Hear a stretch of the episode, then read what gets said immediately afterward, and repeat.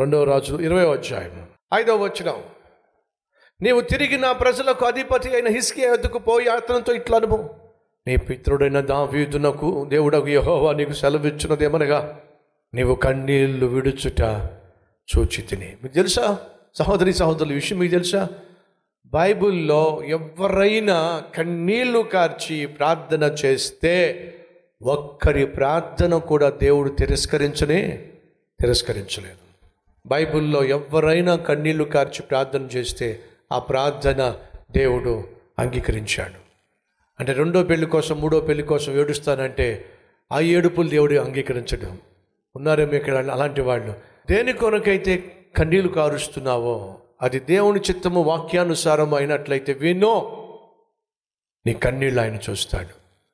ఈరోజు మన మధ్య కొంతమంది కన్నీళ్లు కారుస్తున్నారు, బహుగా విలపిస్తున్నారు, దేవుని సన్నిధిలో ఆయన పాదాలు తడిపేస్తున్నారు, కడిగేస్తున్నారు. వాళ్ళందరికీ దేవుడు చెప్తున్న మాట, నీవు కన్నీళ్లు విడుచుట నేను చూశాను, నీ ప్రార్థన నేను అంగీకరించాను, నీకు త్వరలోనే జవాబు ఇవ్వబోతున్నాను.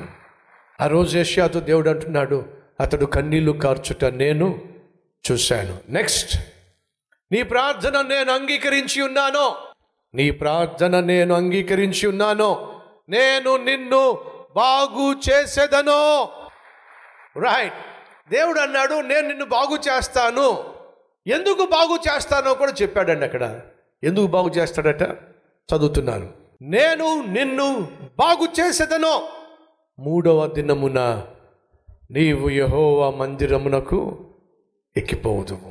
బాగు చేస్తా, ఎందుకని? నీ ఇష్టానుసారం నువ్వు జీవించడానికి కాదు, మళ్ళా అల్లరి చిల్లరగా జీవించడానికి కాదు, మళ్ళా అల్పకాల పాప భోగంలో మునిగి తేలడానికి కాదు, తుచ్చమైన నీచమైన అపవిత్రమైన అలవాట్లకు నువ్వు బానిసమవుతావని కాదు.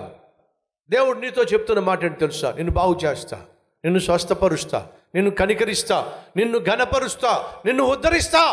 కానీ నువ్వు చేయాల్సిందంటే తెలుసా?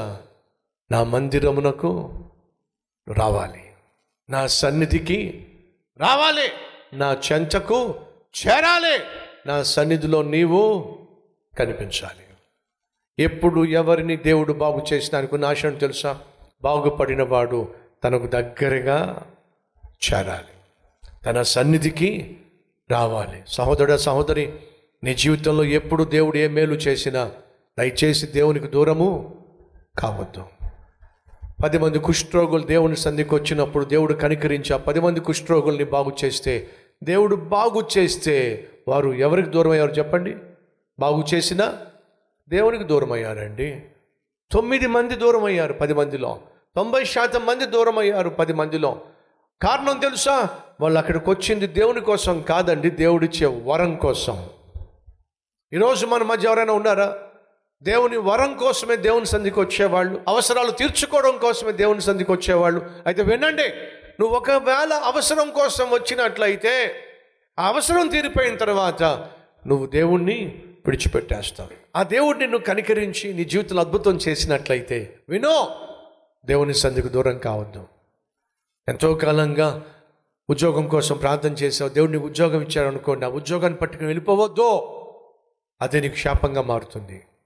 దేవుణ్ణి విడిచిపెట్టేసి దేవుని సంధిని విడిచిపెట్టేసి ఉద్యోగం పట్టుకుని వెళ్ళిపోయావు అనుకో, పెళ్ళయింది పెళ్ళయింది పెళ్ళయింది అని చెప్పేసి నీ భర్తతో భార్యతో వెళ్ళిపోతూ దేవునికి దూరం అయిపోయావంటే, గర్భఫలం ఇచ్చాడు దేవుడు సంతోషం సంతోషం అని చెప్పి ఆ గర్భఫలం పట్టుకుని వెళ్ళిపోయావంటే అది నీకు క్షేమంగా సుమా.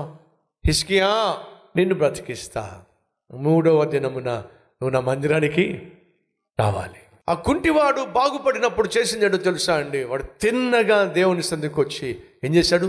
అమ్మ చూద్దానండి, ఏం చేశాడో చూద్దానండి. మూడవ అధ్యాయము ఎనిమిది తొమ్మిది వచనాలు, వాడు దిక్కున లేచి నిలిచి నడిచెను, నడుచుచు గంతులు వేయుచు దేవుణ్ణి స్తుతించుచు వారితో కూడా దేవుణ్ణి స్తుతించుచు. బాగుపడిన వాడు చేయాల్సింది ఏమిటి?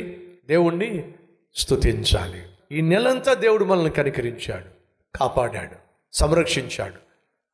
ఎన్నో ప్రమాదాల మధ్య దేవుడు మనకు భద్రతనిచ్చాడు, సజీవుల లెక్కలో ఉంచాడు. ఈ నెలంతా ఇంతకాలం మనల్ని కాచి కాపాడాడు. కాబట్టి మనం ఏం చేస్తున్నాం? దేవుని సన్నిధిలో నిన్ను స్తుతించడానికి వచ్చాం, ఆరాధించడానికి వచ్చాం. బాగుపడిన నువ్వేం చేయాలి?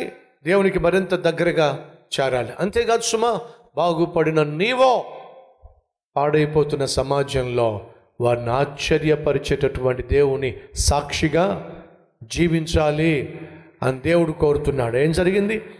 అతడు గంతులు వేయచ్చు, దేవుణ్ణి స్తుతించుచు వారితో కూడా దేవాలయమునకు వెళ్ళెను. వాడు నడుచుచు దేవుణ్ణి స్తుతించుచు ఉండుట ప్రజలు చూచి, వాడు బాగుపడిన తర్వాత చేసిందేను తెలుసా? దేవుని సన్నిధికి పరుగు పరున వచ్చాడు. బాగుపడిన తర్వాత వాడు చేసిందేను తెలుసా?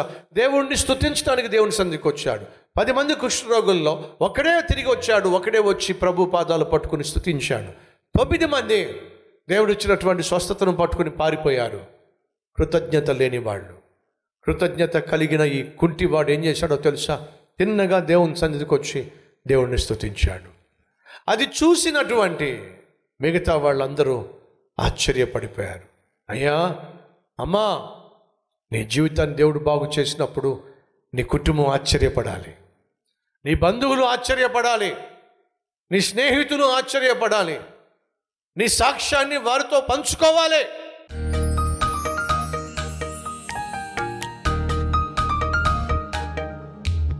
పరిశుద్ధుడా, చక్కని ఆత్మీయతనివ్వండి, మంచి ఆరోగ్యాన్ని ఇవ్వండి, మంచి భవిష్యత్తునివ్వండి. తీసుకొచ్చిన వారిని, వచ్చిన వారిని అత్యధికముగా దీవించండి నాయనా. ఆ రోజు పేతురు, యోహాను ప్రార్థన చేయడానికి వెళ్ళారు. అలా ప్రార్థన చేయడానికి వెళ్ళిన వాళ్ళే జీవితంలో ఉన్న నిన్ను పడి ఉన్న వానికి పరిచయం చేశారు. ఫలితంగా ఇద్దరు మాత్రమే ప్రయాణం ప్రారంభించారు, కానీ మందిరానికి మాత్రం ముగ్గురు చేరుకున్నారు. అటు కృప దయచేయమని, మా మందిరంలో ప్రతి ఒక్కరూ నాయన ఆత్మలను సంపాదించే వారిగా మలచమని యేసు నామం పేరట వేడుకుంటున్నాం తండ్రి. ఆమెన్.